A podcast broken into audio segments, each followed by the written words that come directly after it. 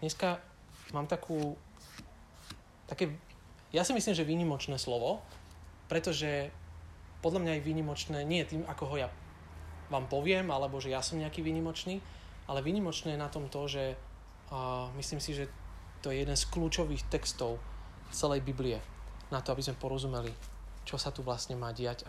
A začnem ale trošku inak. Existuje jedna škola, ktorá sa volá New College. V 1636 bola založená táto škola, New College. A jej zámerom bolo to, aby pripravovala kazateľov a misionárov do služby. A oni stali takéto, takéto moto alebo heslo. Každému jednému študentovi zdôrazňujte, že hlavným cieľom jeho života a štúdia je poznávať Boha a Ježíša Krista. Nech je Kristus jediným základom všetkého poznania a všetkého štúdia. To znamená, pred takmer 400 rokmi táto, táto škola začala s takýmto motom, takýmto základom. A tá škola existuje dodnes. A viete, ako sa volá? Harvard University. Poznáte Harvard? Je to jedna z najznamejších škôl na celom svete. Chodia tam tí top, najinteligentnejší žiaci. Tam sa nedostane hocikto. Je podľa vás toto moto, moto, moto tej školy stále? Vôbec. Tá škola sa úplne vychylila od toho základu, na ktorý bola postavená, kvôli ktorému vznikla. Hovorím vám to preto, pretože niečo podobné sa udialo aj v kresťanskej cirkvi. Církev bola založená pánom Ježišom Kristom s určitým zámerom. A po, nejaký, po nejakom čase, možno niekedy už po niekoľko desaťročiach, niekde to trvalo dlhšie, sa ten, ten dôvod, pre ktorý církev existuje, vychylil, odchylil a nasmeroval úplne inám. Boli ste už niekto na lodi, na mori? A boli ste už na takej lodi, kde nevidíte obzor? Že nevidíte pevninu a že idete nejakým smerom a neviete kam. Ja som na takej lodi bol. A keď na tej lodi, tam máte väčšinou nejaký kompas alebo buzolu, alebo neviem presne, ako sa to volá, a tá vám ukazuje približne, ktorým smerom máte ísť.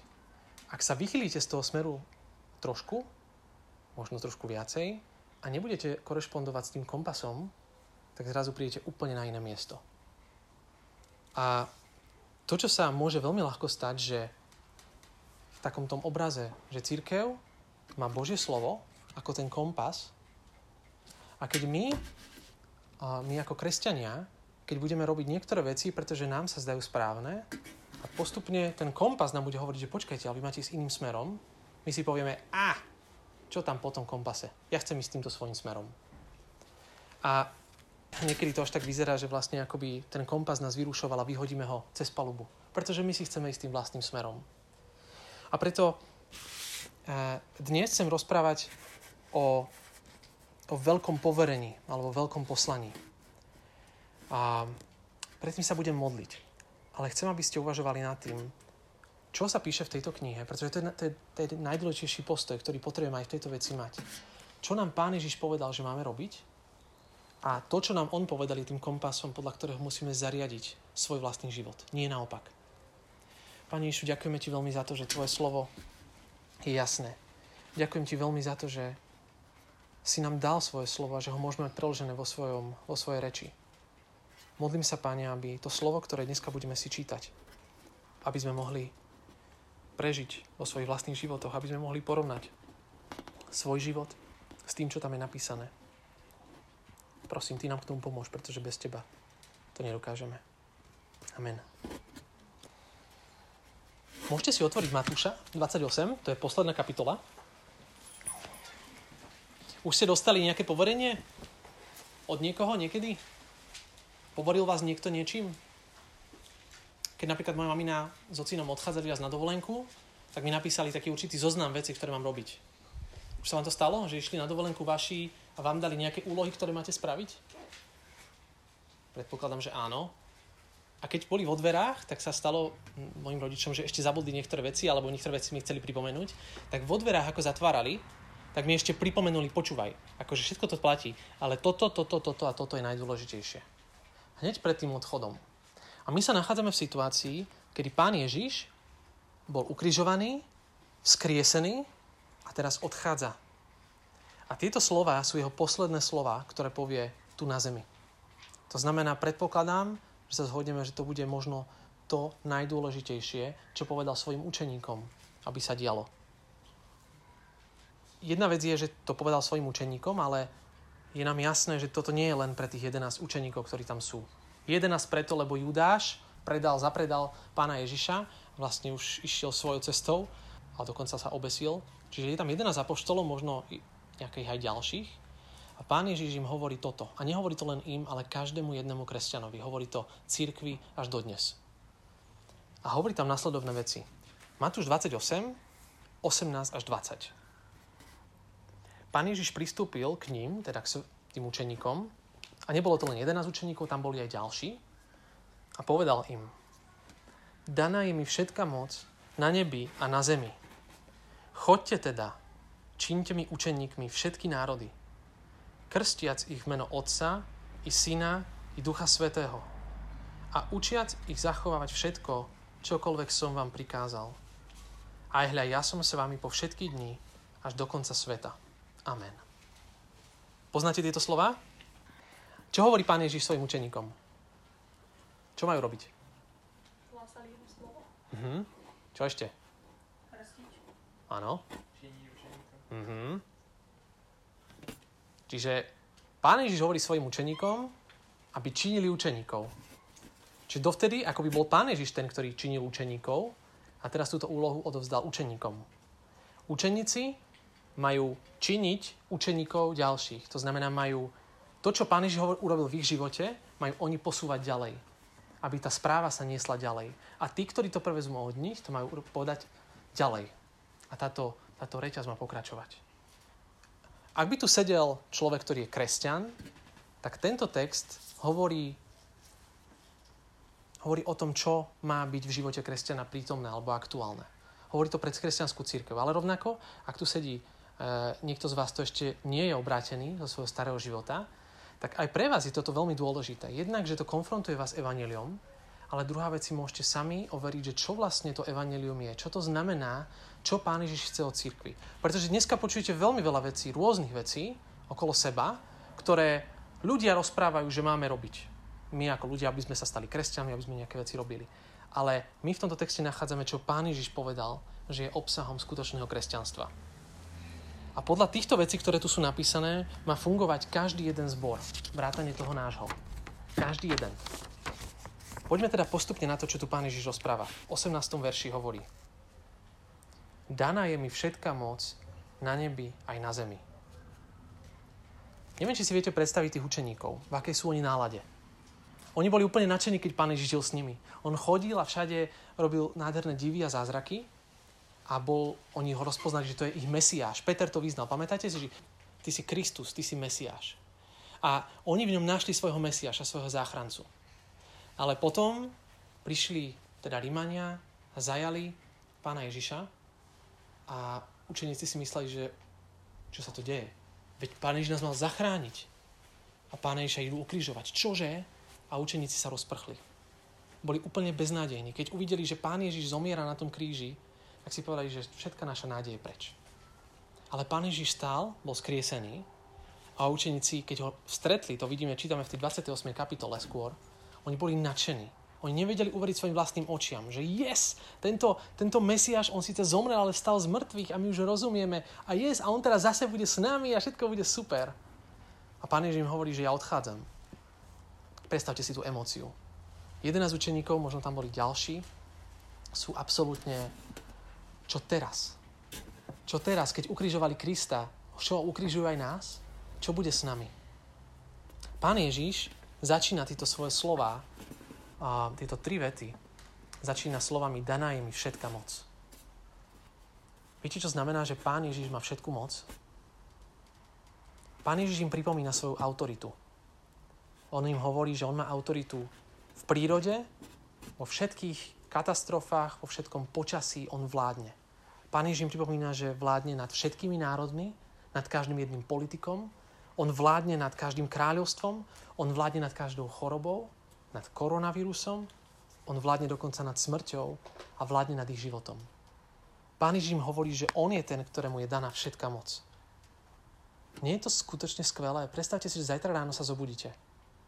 Slnko vyjde hore a môžete vedieť, že Ježiš Kristus je ten, ktorý vládne nad tým slnkom. Keď sa zobudíte z postele, tak Ježiš Kristus je ten, ktorý rozhodol o tom, že sa zobudíte a že vám daruje ďalší deň. Že sa nadýchnete a že máte nové, že, že plúca naďalej fungujú, že srdce ďalej bije. Keď pôjdete do školy, tak Pán je ten, ktorý rozhodne o tom, že aj iní ľudia sa zobudia a budú môcť tam prísť.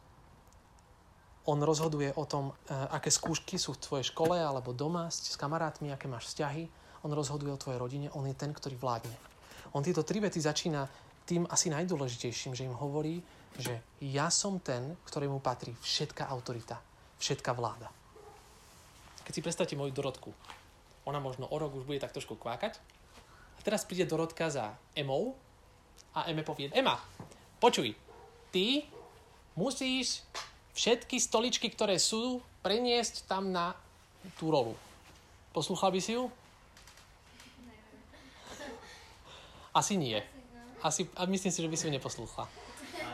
Pretože ona nemá takú autoritu v tvojom živote, že proste, takže, kto si ty, aby si v nej hovoril? Predstavte si, že Tabi, predstav si, že Nomi ti povie, rozkáže do tvojho života. Tabi, počúvaj, poprosím ťa, oper mi všetky veci, ktoré mám v pradelnom koši. A Tabi, jasne, idem. Asi ťažko. Pretože Noemi nie je takou autoritou v živote Tabi. Keby za vami prišiel nejaký sused, alebo možno aj ja, a začne vám rozprávať, no počúvaj, ale zajtra si musíš obliecť rúžové tričko, nie červené. Poslúchli by ste ma? Možno niektorí áno. Ale ja nie som tou, tou vysokou autoritou. Keby za vami prišiel možno rodič, tak sa možno trošku obávate. Keby nejaký učiteľ vám niečo prikázal, tak by ste to asi splnili, pretože stále je to vyššia a vyššia autorita. Keby za vami prišla prezidentka a rozkázala by vám niečo, asi by ste tiež mali určitú bázen, že wow, akože prezidentka Slovenskej republiky po niečo chce. Ale keď za vami príde Boh, ten, ktorý je majiteľom celej tejto zeme, ten, ktorý svojim slovom ju stvoril, ten, ktorému patrí všetká vláda a všetká autorita, tak tie slova majú obrovskú váhu. A čo im teda Pán Ježiš prikázal? Ten, ktorému patrí všetká autorita. Počúvajte, 19. verš. Choďte teda a čínte mi učeníkmi všetky národy. To druhé slovo je strašne dôležité. Teda. Kedy sa používa slovo teda? Teda je nadväznosť na tú predošlú vetu. Čiže daná je mi všetká moc, teda choďte a činte mi učeníkmi. Ak by mi nebola daná všetká moc, tak môj príkaz nemá pre vás žiadnu relevanciu. Ale Pán Ježiš zakladá celý svoj príkaz na tom, že má autoritu. To nie je niečo, čo hovorí Peťo. Že máme ísť a činiť učeníkov. To je niečo, čo hovorí Pán Ježiš. Dneska kresťanstvo funguje takým spôsobom, že sa ľudia stretnú na nejakom mieste, prídete aj vy, možno do zboru, a počujeme kázeň, pozdravíme sa, porozprávame a ideme domov. Všetko to, čo existuje, potrebujeme porovnať s tým, čo Pán Ježiš hovorí. A Pán Ježiš nám hovorí, že máme činiť učeníkov. Čo to znamená? Ja som včera na internete som eh, si prečítal, niekto tam napísal, že jo, ja som kresťan. Akože žijem si ako chcem, ale každý, každé Vianoce chodím do kostola. Predstavte si, že ľudia majú predstavu o tom, že idú raz za rok do kostola a sú kresťania. Ako je možné, že ľudia sú podvedení? Ako je možné, že to, čo pán Ježiš povedal, to najdôležitejšie, že oni vôbec, nie, že oni to ani nikdy nepočuli. A napriek tomu si myslia, že sú kresťania. Viete, prečo si to myslia? Pretože církev vychýlila svoj kurz. Odišla si iným smerom a vyhodila ten kompas do vody. Kto je to teda učeník? Skúste mi povedať, čo, kto je to učeník? Lebo tu sa píše, že máme činiť učeníkov. Tak kto to je učeník? Timo, čo je, kto je to učeník? Mm, ten, čo hovorí ľuďom o Bohu, ten, čo verí. Uh-huh. Dobre. Čo ešte vieme o učeníkoch? Kto je to učeník? Že ho niekto vyučil. Uh-huh. Asi tá najdôležitejšia vec je, že učeník nepatrí sám sebe, ale učeník nasleduje svojho učiteľa. Preto je učeník. Pretože má niekoho, kto ho učí koho nasleduje. Tak ja som si to napísal takúto definíciu, že je to niekto, kto nasleduje svojho učiteľa, prijal život toho učiteľa ako za svoj, chce byť ako ten jeho učiteľ a chce byť s ním úplne stotožnený. Keď napríklad tu, tu by niekto bol a ja chcem byť jeho učeník, to znamená, ja chcem skopírovať celý jeho život. Ja chcem byť ako on. Ja jeho nasledujem. To, čo on povie, to je pre mňa absolútne dané. Ja som jeho učeník. Keď ja poviem, že ja som učeník Pána Iša Krista, tak to znamená, že nie som dokonalý, to, to vôbec nie. Chcem žiť podľa toho, čo Pán Ježiš povie. Preto som jeho učeník. Chcem byť v jeho škole, chcem byť v jeho, a, v jeho rodine. Chcem jemu patriť. Keď nová zmluva, keď si čítate Evanelia, tak tam nenájdete ani jedenkrát použité slovo kresťan. Viete to? Ani jedenkrát v Evaneliách nenájdete slovo kresťan. Viete, čo tam nájdete? Učeník. Pretože keď Pán Ježiš kráčal po zemi, to neboli kresťania. Vtedy sa ešte nevolali kresťania, to si dali až neskôr, v Antiochii to meno. Ale on keď hovoril na námestiach, presviečal, rozprával a keď jeho učeníci rozprávali o pánovi Ježišovi, tak ľudia sa stávali učeníkmi. Nová zmluva nám rozpráva o tom, že každý jeden nasledovník pána Ježiša je učeník pána Ježiša. A neskôr títo učeníci si dali meno kresťan, kresťania. Inými slovami, podľa Biblie, každý jeden kresťan je učeník a každý jeden učeník je kresťan. To je synonymum. Každý jeden znovu zrodený človek je učeník, je to kresťan.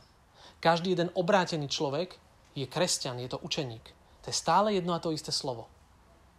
To znamená, my potrebujeme zistiť, kto to je ten kresťan, kto to je ten učeník. A porovnať to, čo sa píše v tejto knihe, s tým, čo je v našom živote. To je zaujímavý jeden verš zo skutku apoštolov. Keď Pavel a Barnabáš chodili a zvestovali evanelium, tak počúvajte, čo, čo sa tam stalo. Oni boli dokonca v jednom meste kameňovaní, odišli z toho mesta, prespali v inom meste, a tu sa píše v ďalšom verši, že v tomto meste zvestovali evanelium a získali mnoho učeníkov. O tom bol život Pavla. O tom bol život učeníkov. Že oni chodili, zvestovali evanelium a tí ľudia, ktorí uverili, sa stali učeníkmi je zaujímavé, že dneska to už takto nechápeme. Dneska si myslíme, ty si kresťan, ty si kresťan? Áno, som kresťan, lebo verím.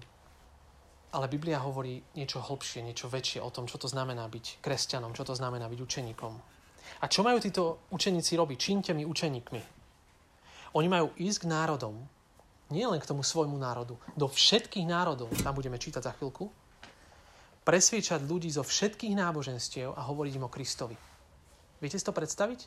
Že by si ty išiel teraz do Mongolska, potreboval by sa naučiť ich reč a hovoriť tým ľuďom o Kristovi. To je príkaz pána Ježiša. Zaujímavé, že my to už tak nechápeme.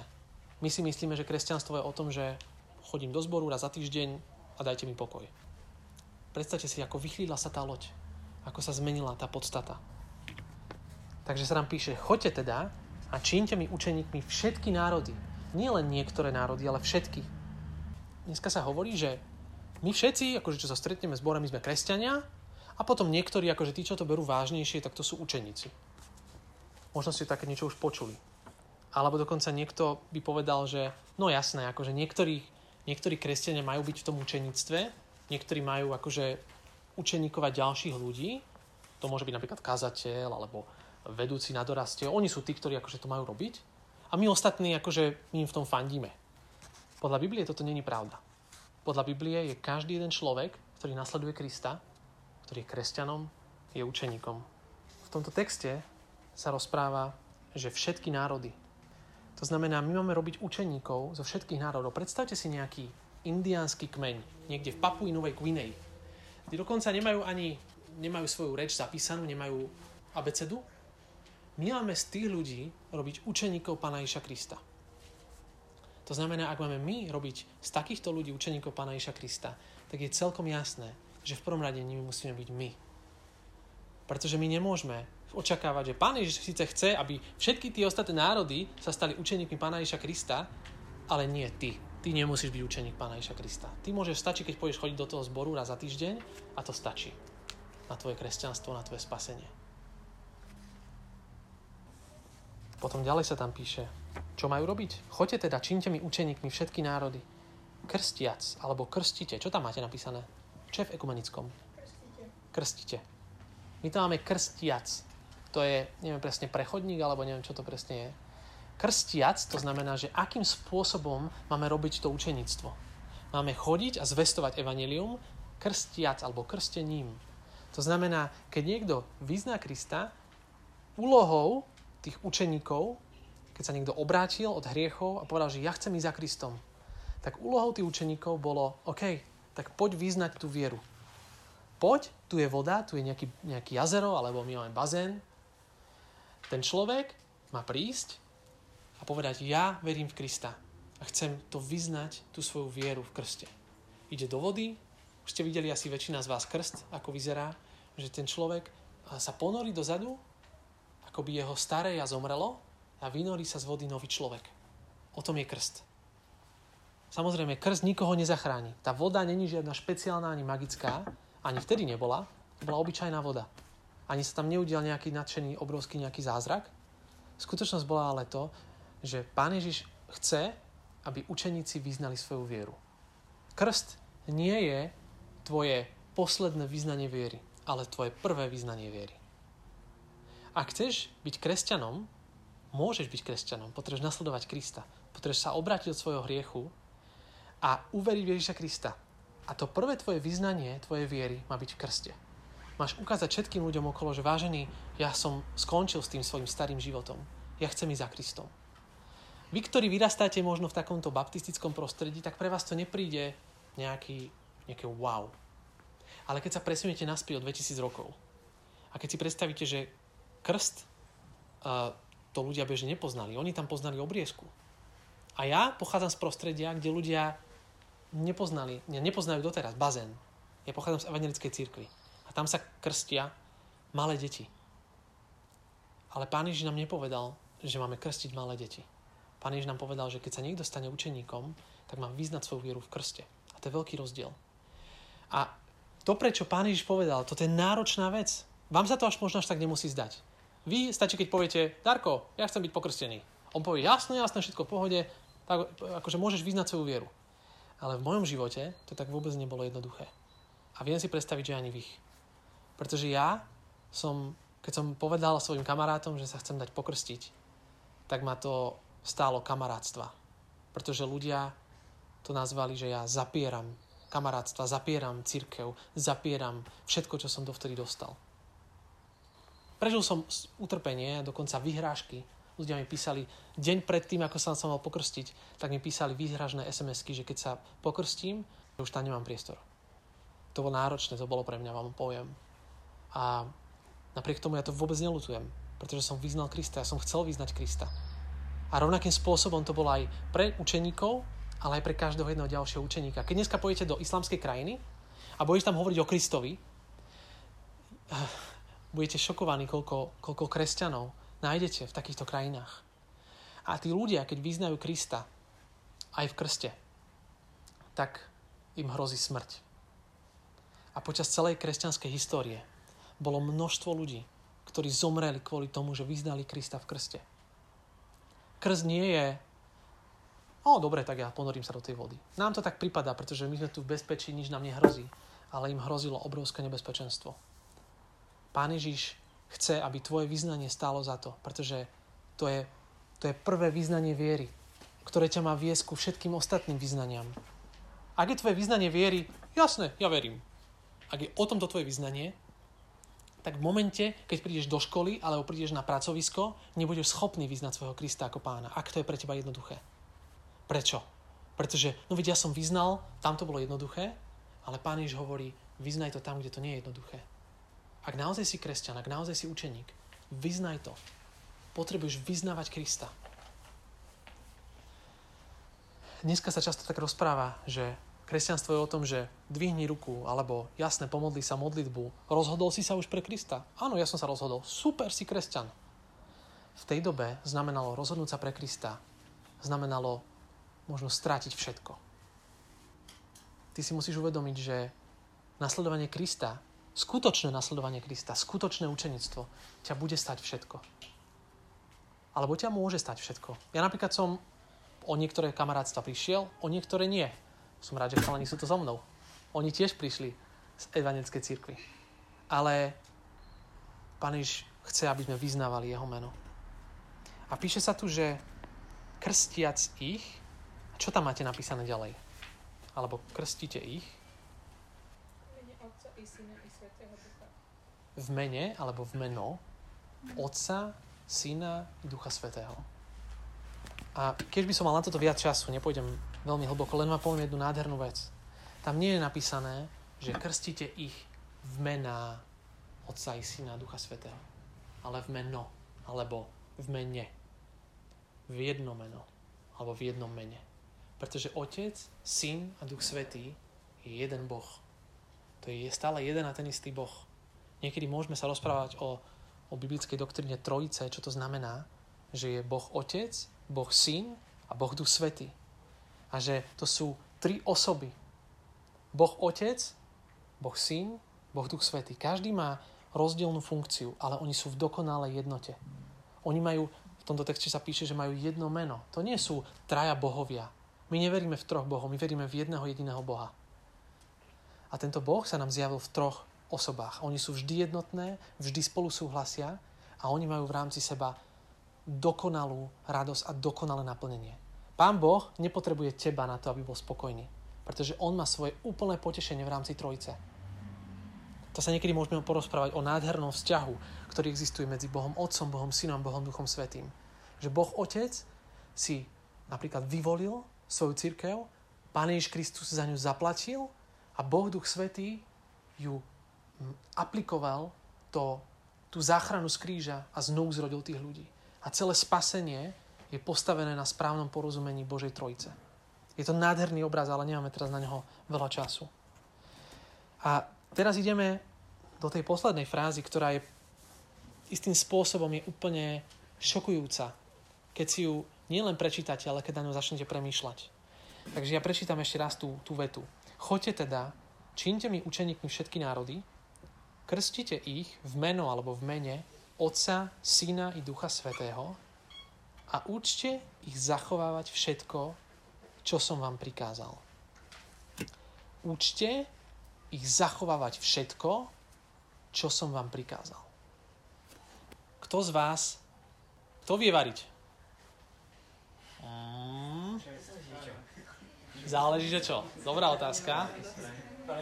Dobre, tak sa spýtam inak. Kto vie uvariť morčacie soté na hrášku so zeleninou a prelievanou uh, omáčkou? Šampiónovou. Bez receptu. Bez receptu. Joško dokáže. Dobre, tak sa inak spýtam. Kto by toto nevedel uvariť? Dobre, Gabo, spýtam sa ťa otázku. A vedel by si ma naučiť ten recept? Nie. Nedokázal by si to. Pretože keď nedokážeš variť, nedokážeš to naučiť niekoho ďalšieho. Nám je to úplne jasné. Ak sa chceš naučiť variť, tak ideš za niekým, kto variť vie. Pretože len ten ťa dokáže niečo naučiť. A Pán Ježiš nám tu rozpráva, že máme učiť týchto učeníkov zachovávať všetko, čo Pán Ježiš prikázal. Podľa vás môžem ja vás naučiť niečo, čo sám neviem? To je hlúposť. Inými slovami, Pán Ježiš očakáva od svojich učeníkov, od svojej cirkvy, od každého jedného skutočného kresťana, aby išiel, aby činil učeníkov, aby ich krstil, aby ich učil zachovať všetko, čo Pán Ježiš prikázal. To znamená, na to, aby si mohol byť učeníkom, ktorý učeníkuje ďalších, potrebuješ rásť. Potrebuješ poznávať Pána Boha. Potrebuješ poznávať Jeho slovo. Ak nepoznáš Jeho slovo, ako budeš učiť niekoho, čo Pán Ježiš chce? Čo Pán Ježiš prikázal? My máme také zaujímavé, také veľmi moderné, príjemnú predstavu o, o kresťanstve. Že to je, stretneme sa, bude nám super. A teraz je, akože nehovorím, že je zlé sa stretávať. Ja len hovorím, že tento aspekt nesmie chýbať v skutočnom kresťanstve. A ak chýba, tak máme obrovský problém. Pán Ježiš od nás nechce, aby sme hovorili len nejaké informácie. On nechce, aby som ja sa tu postavil a povedal vám, Ela, potrebuješ toto, toto, toto, toto, toto. Nauč sa to a budúci týždeň to budeš vedieť. Dobre? to boli len informácie. Ona príde na budúci týždeň, vymenuje mi tých 5 vecí a poviem, Ela, super, si lepší učeník ako pred týždňom.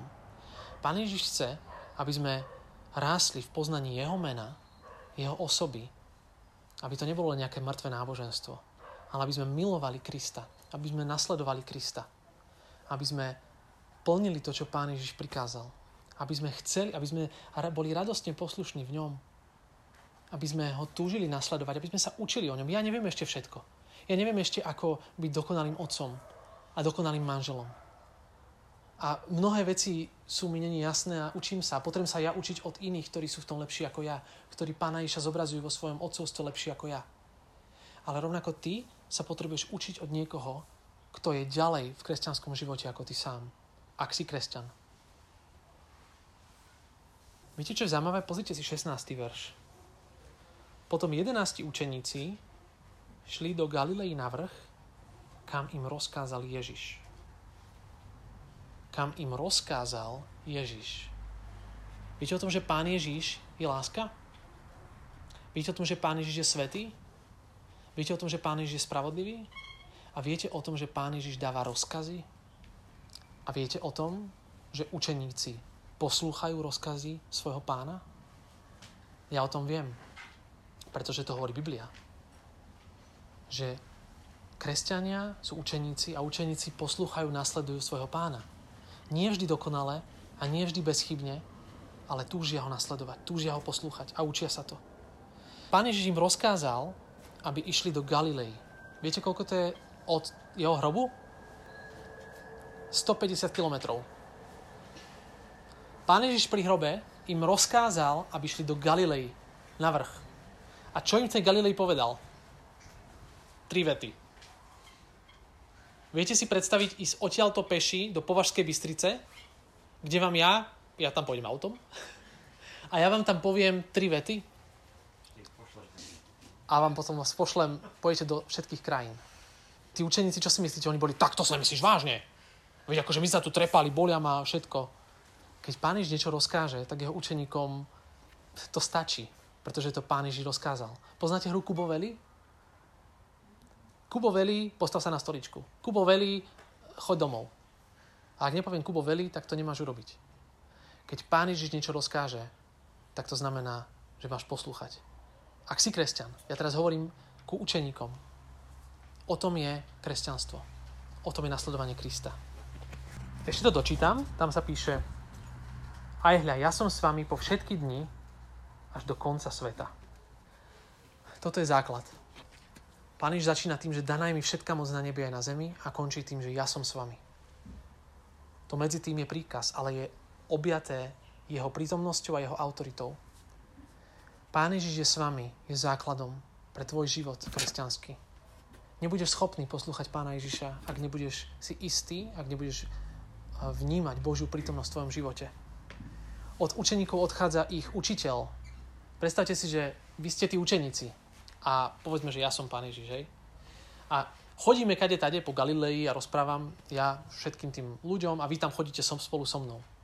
A teraz ja vám poviem, viete čo, ja odchádzam. Odteraz kážete vy a ja pôjdem preč. Si predstavte, že by sme to urobili na, na doraste. Že my, čo sme tým vedúcich, povieme, že viete čo, od budúceho týždňa my odchádzame a ostáva to na vás. Niečo také urobil Pán Ježiš. Si predstavte, takí že učeníci, že čo? Veď doteraz kázal on. Všetko rozprával on, perfektne to robil. A my zrazu máme ísť? Museli byť úplne prestrašení. A mali obrovský náročnú úlohu. Mali ísť do všetkých národov. Mali ísť a vzdať sa pohodlia. Mali ísť krstiť, čo pomaly ani nevedeli veľmi, že ako to robiť. Mali ísť a zvestovať ľuďom o Kristovi, o Bohu, o tom, kto to je a čo urobil Pán Ježiš mali tých ľudí učiť všetko, čo Pán Ježiš prikázal. Ja si myslím, že to je tak náročná, až, až nereálna úloha. Ale je to možné len vtedy, keď Pán Ježiš povie, že ja som s vami. Keď Pán Ježiš je s nami, tak dokážeme ho poslúchať. Keď Pán Ježiš je s nami, dokážeme ho milovať, dokážeme ho nasledovať. Len keď Pán Ježiš je s nami. Ak si kresťan, tak Pán Ježiš je s tebou. A on ti pomôže ho nasledovať. A tu je ešte zaujímavá taká vec, že tam sa píše, že až do konca sveta. Ja som s vami až do konca sveta. Viete, odkiaľ viem, že tieto slova, o ktorých rozprávame, neplatia len pre učeníkov? Tých 11, ktorí tam boli, alebo ďalší? Pretože Pán Ježiš povedal, že ja som s vami až do konca sveta. Učeníci tu nie sú až do konca sveta, oni už zomreli. Ale my sme tu. A každý učeník Ježiša Krista, ktorý tu bude na zemi, odkedy Pán Ježiš odišiel až do jeho druhého príchodu, má poslúchať tento príkaz. O tomto má byť život kresťanskej cirkvi. Pretože Pán Ježiš je tu až do konca sveta. Jeho rozkaz platí až do konca tohto sveta pre každého jeho učeníka. Dneska to funguje tak, že ľudia sa zhromaždia na nejakom mieste, nejaký človek tam príde, povie im o Kristovi, povie im o pokáni, povie im evanelium, to je ten lepší prípad, keď sa to naozaj zvestuje správne a pravdivo a biblicky. A potom tí ľudia, možno niekto uverí, niekto činí pokánie, ide domov. Možno ďalší týždeň príde opäť, sadne si a počúva. Toto nie je úplný biblický obraz toho, ako to má vyzerať. Ja vám dám príklad, aby ste to lepšie pochopili. Predstavte si, že som trénerom hokejového týmu. Ja som trénerom hokejového týmu a je pred nami letná príprava. Ja mám za úlohu natrénovať svojich hráčov na novú sezónu. A tak mám tu celý tým a ja rozhodujem dobre, tak musíme využiť čas, aby sme dobre všetko natrénovali. Tak ideme a cvičíme bully. Viete, čo je bully? Keď máte hokejku, hodí sa puk a musíte získať puk. A budeme cvičiť bully. Prejde prvý týždeň, cvičíme bully príde druhý týždeň, tretí týždeň, štvrtý týždeň, my stále cvičíme buly. Celá letná príprava bude o tom, že cvičíme buly. A príde sezóna, začneme hrať zápas a čo sa stane? My budeme výborní na buly, ale nedokážeme korčulovať, nie sme rýchli, nemáme kondičku, nevieme si nahrať, nevieme strieľať a nenáme góly. Ale hlavne, že sme vyhrali buly. Je to trošku vtipné, ale chcel som vám tým ukázať, že keď ja prídem pred vás, alebo na tábor, alebo vy prídete na detský tábor a budete zvestovať iným o Kristovi, budete im hovoriť o pánovi Ježišovi Evangelium, teším sa z toho. Ak tí, tie deti uveria v Krista, som nadšený. Ale viete čo? Akurát ste vyhrali buli. Tam sa začína vaša, vaša, vaše učeníctvo voči ním. Kresťanská služba nezačína a nekončí tým, že ja sa tu postavím a budem vám zvestovať o pánovi Ježišovi a pôjdem domov. To je len začiatok. Potom pokračuje to tým, že ak ty budeš nasledovať Krista, tak ja tam budem vedľa teba. A budem ti chcieť pomáhať nasledovať Krista. A budem ťa učiť všetko, čo Pán Ježiš nám prikázal zachovávať. A budem ti to ukazovať na základe svojho života. A chcem mať s tebou osobný vzťah. A chcem ti pomôcť rásť. To nie je len o tom, že ty uveríš Krista a už len chodívaj do konca svojho života každý týždeň do zboru. A prípadne môžeš niečo zaspievať vpredu, alebo môžeš pomôcť, keď je brigáda. To je o tom, že to, čo Pán Ježiš povedal, sa stane určeným pre tvoj život. To, čo On povedal, že máš činiť učeníkov, sa stane realitou v tvojom živote. Pavel, počúvajte, čo napísal v 2. Timoteovi. To, čo si počul odo mňa pred mnohými svetkami, zveruj spoľahlivým ľuďom, ktorí budú schopní vyučovať aj iných. Pavel učeníkoval ľudí, tí ľudia s ním cestovali, učili sa od neho, on im pomáhal, ako myslieť, ako reagovať, ako rásť, ako myslieť biblicky, ako zvestovať pravdu a ako mať mysel Kristovu. On žil s nimi. Keď sa pozrieme na jeho vzťah s Timoteom, tak to bolo presne o tomto. On mu nepovedal, že Timotej, uver v Krista. Timotej, uveril som, činil som pokánie, ideme domov. Tam to len začalo. Tam to len začalo. Ak ty chceš za Kristom, vec, že my sme tu pre teba. My sme tu reálne pre teba. Chceme ti pomôcť nasledovať Krista. Viete, ako to bolo pri mne? Ja keď som mal 12 rokov, prišiel za mnou jeden vedúci a ponúkol mi, že akože bude sa mi venovať. A ja som bol nadšený. Každý jeden týždeň sme sa stretávali a sme sa modlili. Sme si vyznávali hriechy a pomáhal mi nasledovať Krista. Učil ma to, ako ja mám nasledovať Krista. A to boli roky. To nebolo, že na dva týždne. Čo je cieľom tohto veľkého poverenia? Cieľom nie je len to, aby ľudia uverili v Krista. Pozor. To nie je cieľom. To je jeden, to je jeden čiastkový cieľ. Cieľom veľkého poverenia sú učeníci, ktorí veria v Krista ktorí milujú Krista, ktorí sú pevne zakorenení v Kristovi, ktorí slúžia Kristovi, ktorí poznajú Jeho slovo, ktorí rastú v poznaní toho slova, ktorí sú mu radostne poslušní. Radostne, nie len poslušní, ale ktorí sú mu radostne poslušní, že Pane, ja, ja chcem ťa poslúchať. Ja sa teším, že môžem ťa poslúchať, pretože Ty si môj Pán. To není o tom, že no dobre, Pane, tak ja ťa teda budem poslúchať. Učeníci sú mu radostne poslušní. To je zámerom tohto veľkého poverenia. Ktorí nesú evanelium a teraz, ktorí učeníkujú ďalších, ako toto všetko robiť. A možno sa nám zdá, že to je dosť náročné. A je veľmi náročné. Je to také náročné, že to neurobiš sám od seba. Na to potrebuješ štúdium, na to potrebuješ čítať knihy, na to potrebuješ poznať jeho slovo, na to potrebuješ sa modliť, na to potrebuješ rásť.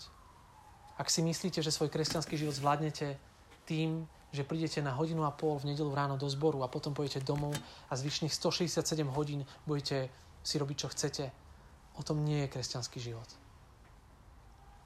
Ja som toto, toto slovo, ale ja som si ho nazval, že čo je našim cieľom. Raz som bol v jednej reštaurácii a veľmi mi chutilo to jedlo. Akože mal som menej rokov a som bol celkom asertívny a ja som si... Ja som sa spýtal čašničky, či mi môže zavolať kuchára. A kuchára som sa spýtal, že či mi môže dať ten recept. Nedostal som ten recept. Ale ja vám chcem teraz niečo povedať. Ja vám chcem odhaliť jeden recept. Vy ste v mojej reštaurácii, vy ste v reštaurácii dorastu a ja vám chcem odhaliť tajný recept dneska. Tým tajným receptom je to, prečo my robíme dorast. Viete, čo je tým tajným receptom? Tým tajným receptom nie je to, aby ste mali o 10 vzťahov kamarátstiev viac vo svojom živote. Tým tajným receptom je, aby sa každý jeden z vás, možno nie každý možno väčšina, možno niektorí, ja neviem, našou túžbou je, aby tí, ktorí chcete nasledovať Krista, aby sa z vás stali učeníci, o ktorých sa píše v Biblii, aby ste sa nimi stávali, aby ste mohli rásť, aby ste mohli sa stať tým učeníkom, o ktorom som hovoril, ktorý verí Krista, ktorý miluje Krista, ktorý je pevný v Kristovi, ktorý slúži Kristovi, ktorý ho radosne poslúcha. To je našim cieľom. To je dôvod, prečo robíme dorast. Dorasty nerobíme preto, lebo máme príliš veľa voľného času. Ja som včera strávil prípravou tohto slova um, dlhé hodiny a modlitbami, premýšľaním, pretože vás mám veľmi rád. A my to robíme z lásky k vám, pretože chceme, aby ste sa stávali učeníkmi Ježíša Krista. Aby ste neporovnávali svoj kresťanský život s tým, čo možno vidíte okolo seba. Pretože nie všetko to, čo vidíte a to, čo sa nazýva kresťanstvom, je kresťanstvom. Ja vás chcem poprosiť, aby ste porovnali svoj život a všetko to, čo vidíte, čo sa nazýva kresťanským, aby ste to porovnali s Bibliou. Pretože mojou túžbou pre vás je, aby ste sa stali učeníkmi Pána Ježa Krista. A možno niektorí z vás už ste nimi. Možno už ste niektorí kresťanmi, ktorí ste zanechali hriech a ktorí ste uverili Ježiša Krista ako vašu jedinú nádej. A ja vám chcem pomôcť na tom chodníku. Preto som ochotný sa s kýmkoľvek z vás stretnúť. Sme tu viacerí. A nechceme, aby naše životy tu boli len o tom, že my tu nerozprávame nejaké pekné veci. A že proste poviete, že wow, dobre ste si pripravili, ďakujeme, ideme domov. To je pevne o tom úplne mi to je jedno. Také, to ja nemám záujem o to. Ja mám záujem o tom, aby každý z vás um, sa tak zakorenil pevne do Krista. Že o 5, 6, 7 rokov budete rovnako pevne stať v pravdách Božieho slova, ako my teraz tu. Aby ste mohli potom viesť novú generáciu ku Kristovi. Aby ak ste dneska kresťania a tu sedíte, aby ste začali slúžiť Kristovi. Napríklad na besiedke máte ideálnu príležitosť. Máte tam deti, ktoré potrebujú počuť o Kristovi. A vy sa môžete učiť, ako slúžiť niekomu inému. Potrebujete rásť. Potrebujete rozpoznať, čo Boh hovorí vo svojom slove. Pretože môžete chodiť celý svoj život do zboru. Celý svoj život do zboru. A nebyť učeníkmi Pána Ježiša Krista. Nebyť kresťanmi. Je to možné. A ja nechcem, aby ste oklamaní žili celý svoj život. Toto je ten tajný recept. Toto je dôvod, prečo robím dorast a prečo som nadšený vždy, keď sa môžem s vami stretnúť a môžem uh, tu byť pred vami. Uh, pretože ja som slabý, ja som biedný, ja to viem, ale Pán Ježiš mi povedal, že ja som s vami, ja som s tebou. A ja viem, že on, jemu patrí všetká autorita. Ja viem, že jemu patrí autorita nad tvojim srdcom. My sami nemáme v rukách svoje srdcia. Viete o tom? V Biblii sa píše, že srdce kráľa je ako, ako voda. A Pán Ježiš je ten, ktorý ho vedie kamkoľvek chce. Pán Ježiš má autoritu nad tvojim srdcom.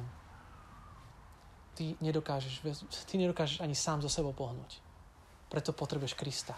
Preto potrebuješ vyznať, Pane, ja sám nedokážem. Potrebujem Teba. Ak je tu niekto z vás, kto doteraz žil falošné kresťanstvo, kto si myslel, že verí a že to stačí, ja vás chcem prosiť o to, aby ste si uvedomili, že o tom to nie je že Kristus vás povoláva k niečomu väčšiemu. Ak by ste boli v prvej, prvom storočí, tak som si istý, že by ste boli prekvapení. Čo to znamená, znamená byť učeníkom Ježiša Krista. Tí učeníci, všetci okrem jedného, všetci okrem jedného, Jan, on bol vyhnaný na ostrov Patmos. Všetci ostatní desiati boli zavraždení, zabití. Jeden bol upálený v oleji, oni zohrívali olej, dali ho tam. Bolo prenasledovanie kresťanov a učeníci Ježiša Krista boli prenasledovaní. Ďalší bol ukrižovaný hlavou nadol, ďalší bol rozseknutý. Nestraším, iba hovorím, že o tom je nasledovanie Krista. A tých učeníkov to stálo veľa. Poviem vám, že nikto z vás nevydrží až do konca v prenasledovaní, pokiaľ Ježiš nebude vašou prvou a poslednou nádejou. Pane Ježišu, chválim ťa veľmi za to, že Ty si pánom tohto sveta. Ty si pánom, Ty si pánom so všetkou autoritou. Ty si pánom, ktorý riadi tento svet. Ty si pánom, ktorý je nad srdcom každého jedného z nás. Chválim ťa, Pane, za toto veľké poverenie. Chválim ťa, že sme mohli dnes nazrieť do Tvojho slova a zistiť, že Tvoj zámer s našimi životmi je niečo o mnoho viac, ako sme si mysleli. Prosím, Pane, nenechaj nikoho z týchto mladých ľudí žiť v klamstve. Pretože život nasledovania teba, život skutočného kresťanstva je o tom, že nepatríme sebe, ale patríme tebe. Že sme tvojim vlastníctvom, že sme tvojimi otrokmi a ty si našim pánom. Modlím sa za každého jedného z týchto mladých ľudí, aby mohli sa vzdať, pustiť všetok hriech, vyznať, že ty si ich pánom a oni sú tvojimi učeníkmi, že chcú byť učeníkmi, aby mohli v tvojej krvi nájsť očistenie, umytie, v Tvojej milosti nájsť nasytenie. V Tvojej dobrote nájsť naplnenie. V Tvojom mene nájsť svoju hodnotu. A v Tebe samotnom nájsť spravodlivosť, ktorá im tak veľmi chýba. Pane môj, prosím, konaj medzi nami. Ja nemám záujem o nejaké zbytočné márnivé dorasty. Ja mám záujem o dorasty, kde, kde Ty budeš robiť z duchovne mŕtvych hriešníkov svojich učeníkov. Spoliam sa na Teba, že Tebe patrí všetká autorita a ty si svoje slovo použiješ na to, aby si nás prebudil zo smrti do života. Amen. Ak ktokoľvek z vás sa bude chcieť kedykoľvek s kýmkoľvek z nás rozprávať, pýtať sa, môžete mať na nás ťažké otázky, môžete sa spýtať čokoľvek, čo žijeme, ako žijeme, čo čo znamená. Nemusíte prísť len s tým, že ja všetkému verím, všetko tak, ako si povedal, vy môžete prísť, že ja týmto veciam neverím, ja tomuto neviem, ja neviem, čo to znamená. My sme tu pre vás.